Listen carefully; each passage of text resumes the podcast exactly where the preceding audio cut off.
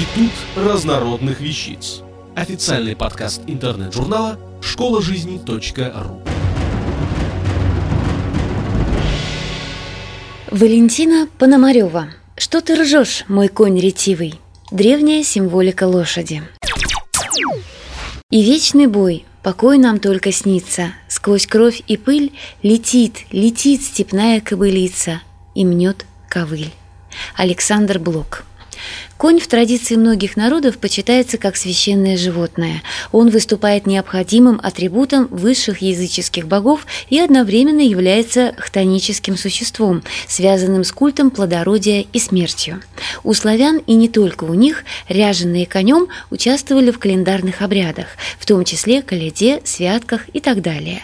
Словарь славянской мифологии сообщает, конь одинаково считался детищем Белобога, стихия света, и Чернобога, бога, стихия мрака, причем доброму богу посвящался белый конь, а злому черный. С разделением власти над миром и всеми явлениями его бытия белые кони передаются в народном воображении богу солнцу, богу-громовнику сначала Перуну, потом Святовиду и, наконец, Светловиду Ерили. Черные же становятся собственностью стребога и всех буйных ветров, стребожьих внуков. Солнце – это небесный конь в продолжении дня, обегающий небо из конца в конец и отдыхающий ночью. Коньки на крышах русских изб ставятся и по сию пору, как знак солнечный, призывающий урожай, а следовательно и достаток в дом. А в прежние времена при строительстве дома в фундамент закладывали коня. При переносе же дома череп его доставали из земли и зарывали под фундаментом на новом месте. Городскую стену ставили таким же образом. В индийских Упанишадах описан ритуал приношения коня в жертву богам. Подобное присутствует и в Шаталахта Брахмане, в Аджасанеи Самхите и Аджурведы, где указывается на сотворение мира из частей коня при его жертвоприношении. Поклонялись коням и зороастрийцы, в мифологии которых колесница бога Ардвисуры Анахиты запряжена четверкой белых коней – ветром, дождем, облаком и мокрым снегом. А громовержец Тиштрия, олицетворяющий Сириус, по преданию преданию, каждый год спускается с неба в виде белого златоухого коня на битву с демоном засухи Алаоши, выступающим в образе коня черного, облезлого, безобразного. От исхода их сражений, по верованиям иранцев, зависело, будут ли дожди, следовательно, плодородие и сама жизнь. В коми-пермяцкой традиции кони являются держателями земли. На трех конях земля держится – черным вороном, красным и белым. Когда черный конь держит, на земле голод и мор. Когда белый – на земле сплошные войны и смерти. Когда красный – царит мир, спокойствие и благополучие. В Китае лошадь олицетворяет небеса, огонь, ян, юг, скорость, упорство, доброе предзнаменование. В Японии богиня Бата Канон, милосердная великая мать, появляется либо в виде белой лошади, либо с головой лошади, либо в короне с фигурой лошади. Буддизм считает коня символом неразрушимости, скрытой природы вещей. Крылатый конь Туча является одним из образов Авалокитишвары. Еще один крылатый конь – Пегас представлен в античной мифологии. Он был сыном Посейдона и Медузы. Посейдон вообще считается творцом, отцом или дарителем лошадей.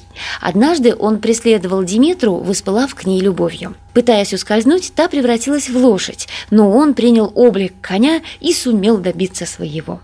От этого брака родился Орион, божественный конь, умевший говорить. В римском пантеоне существовала позаимствованная у кельтов богиня-защитница лошадей по имени Элона, связанная с плодородием, изобилием, врачеванием и в то же время с культом смерти, выполняя роль проводника и стража умерших душ при переходе в царство мертвых. У кельтов вообще немало было связано связано с лошадьми. В Ирландии и Уэльсе слово «лошадь», ирландское «эч», присутствует в именах множества мифических персонажей, связанных с солнечным культом и потусторонним миром.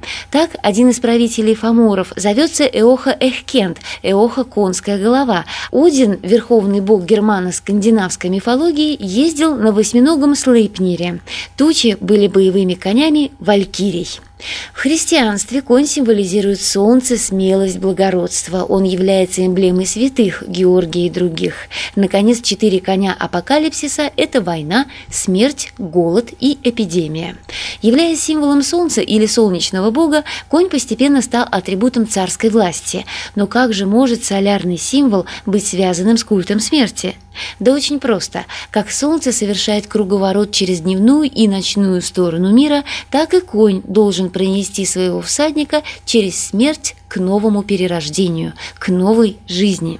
У народов Кавказа, абхазов, осетин и других конь участвует в похоронно-поминальных обрядах, в частности, его посвящают усопшему, обводя вокруг тела, вкладывая узду в руку покойного и надрезая ухо коню или выстригая волосы.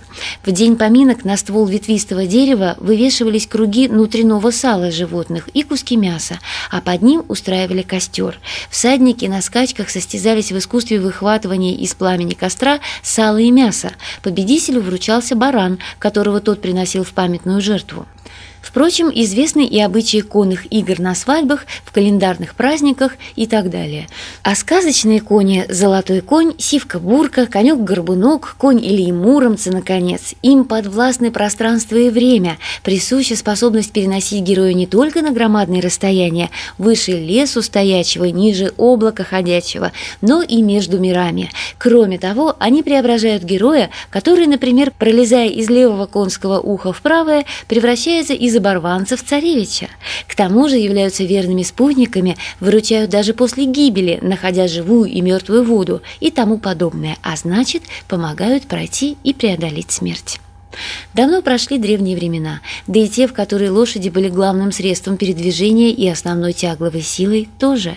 Нет, они не стали бесполезными, а красота облика и выразительность взгляда сохранили притягательность и для нас.